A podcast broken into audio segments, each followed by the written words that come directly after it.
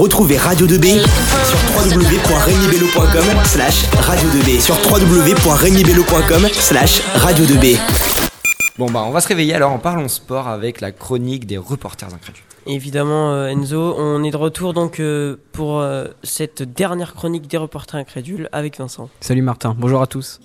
Donc pour cette dernière journée, on abordera la Ligue 1 en parlant plus précisément de certains clubs parce qu'on avait déjà abordé la Ligue 1 hier, mais cette fois-ci on va se pencher sur le cas de deux clubs. Oui, et en effet on va commencer par Monaco qui est dans une situation très compliquée.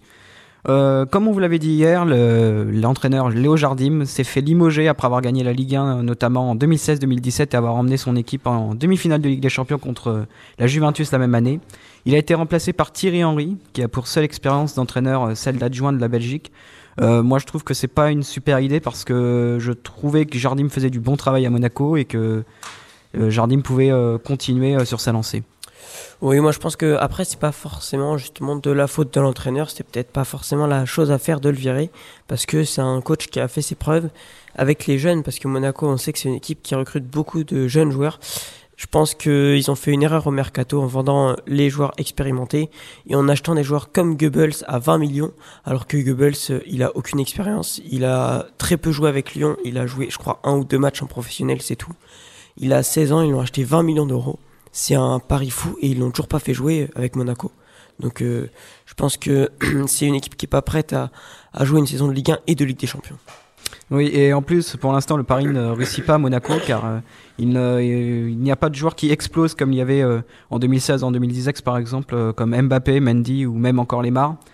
Donc c'est compliqué, mais je pense que quand même les joueurs qu'ils ont recrutés vont pouvoir percer. Maintenant, l'équipe qui nous a plu dans le bon sens, qui nous a plutôt surpris, c'est bien Lille.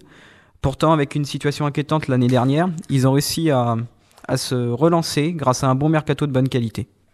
Bah oui, on a vu les arrivées qui ont été plutôt bonnes justement avec celle de notamment l'international français espoir Jonathan Bamba qui est un des meilleurs buteurs du championnat de France pour l'instant avec 7 buts déjà, donc c'est un très très bonne recrue.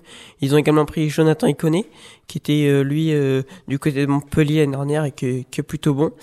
Il y a eu aussi le recrutement de joueurs d'expérience il y a eu Célic, mais il y a aussi surtout eu Loïc Rémy, l'ancien Marseillais notamment, international français. Et aussi le champion d'Europe portugais José Fonte pour apporter de la sécurité défensive. Donc je pense que le mercato était plutôt bon et on peut penser que cette équipe peut essayer de jouer le podium. Qu'est-ce que t'en penses Vincent ? Oui, je pense. En effet, je pense qu'ils vont jouer la Coupe d'Europe, essayer de terminer au moins dans les 6 premières places. Je pense que Bamba est un très bon buteur. Il est déjà à 7 buts comme Thauvin et Kamano, le Bordelais. Moi je trouve que Fonte apporte de l'expérience, une sacrée sécurité parce que c'est ce qui manquait l'année dernière, il n'y avait pas d'expérience. Cela combine des joueurs déjà qui étaient au club avant comme Nicolas Pepe qui lui est à 6 buts et apparemment il est courtisé selon l'équipe par le FC Barcelone. Qu'est-ce qu'on peut dire ? Est-ce que pour toi le club peut atteindre la Ligue des Champions ? Moi, je pense que s'ils tiennent le rythme, il y a moyen de faire quelque chose. Après, il faudrait que des clubs comme Lyon continuent de perdre des points en route parce que c'est ce qui leur arrive pour l'instant. Mais s'ils se réveillent, je pense que Lille pourrait finir à les 4-5e. Mais c'est déjà bien pour eux, je pense, quand on a vu la saison qu'ils ont fait l'année dernière. Oui, tout à fait. Moi, je pense pareil. Bon, donc à suivre pour cette belle saison de Ligue 1, j'espère que ça nous promet de belles affiches. Maintenant, on passe aux Jeux Olympiques de la Jeunesse avec quelques nouvelles médailles. Eh bien oui, en basketball, donc en 3 contre 3, les femmes ont obtenu l'argent, les filles françaises, évidemment parce qu'on parle toujours des Français, on est très chauvin. Et également Thalia Brio en boxe féminine, en poids moyen, c'est-à-dire entre 69 et 75 kilos, a obtenu la médaille d'argent, oui aussi.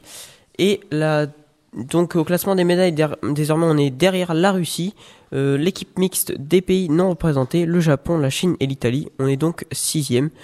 Donc je pense que pour l'instant on fait des plutôt bons Jeux Olympiques de la jeunesse. Ah oui, et à noter qu'en plus on est resté au même classement qu'hier et qu'on a gagné des médailles. Maintenant tu as une actualité sur une personne locale à nous présenter, Martin, n'est-ce pas ? Eh bien oui, le 20 janvier dernier, j'ai réalisé une interview d'un coureur, d'un trailer de grande distance. C'est quelqu'un qui était passé par le lycée Rémy Bello justement. Et en fait, il a fait la Diagonale des Fous.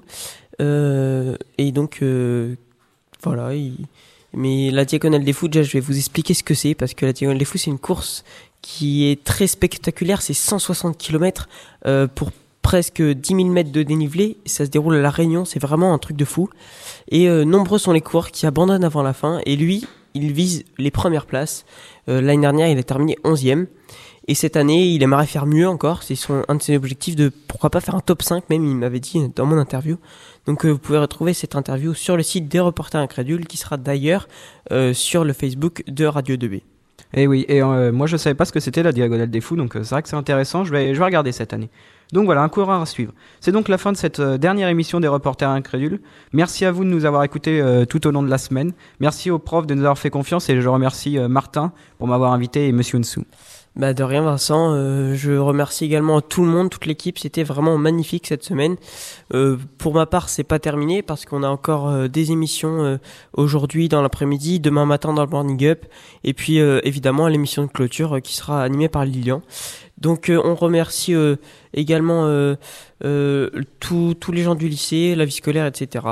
Et vous pouvez nous retrouver sur le site des Reporters Incrédules, qui, je le rappelle, sera sur le Facebook de Radio 2B, mais aussi sur Facebook. On a aussi notre page des Reporters Incrédules sur Instagram, sur Snapchat et sur Twitter. Merci Vincent de m'avoir accompagné, et à bientôt sur Radio 2B. Merci. Eh bien merci Vincent, merci Martin. Come on, everybody. Radio 2B.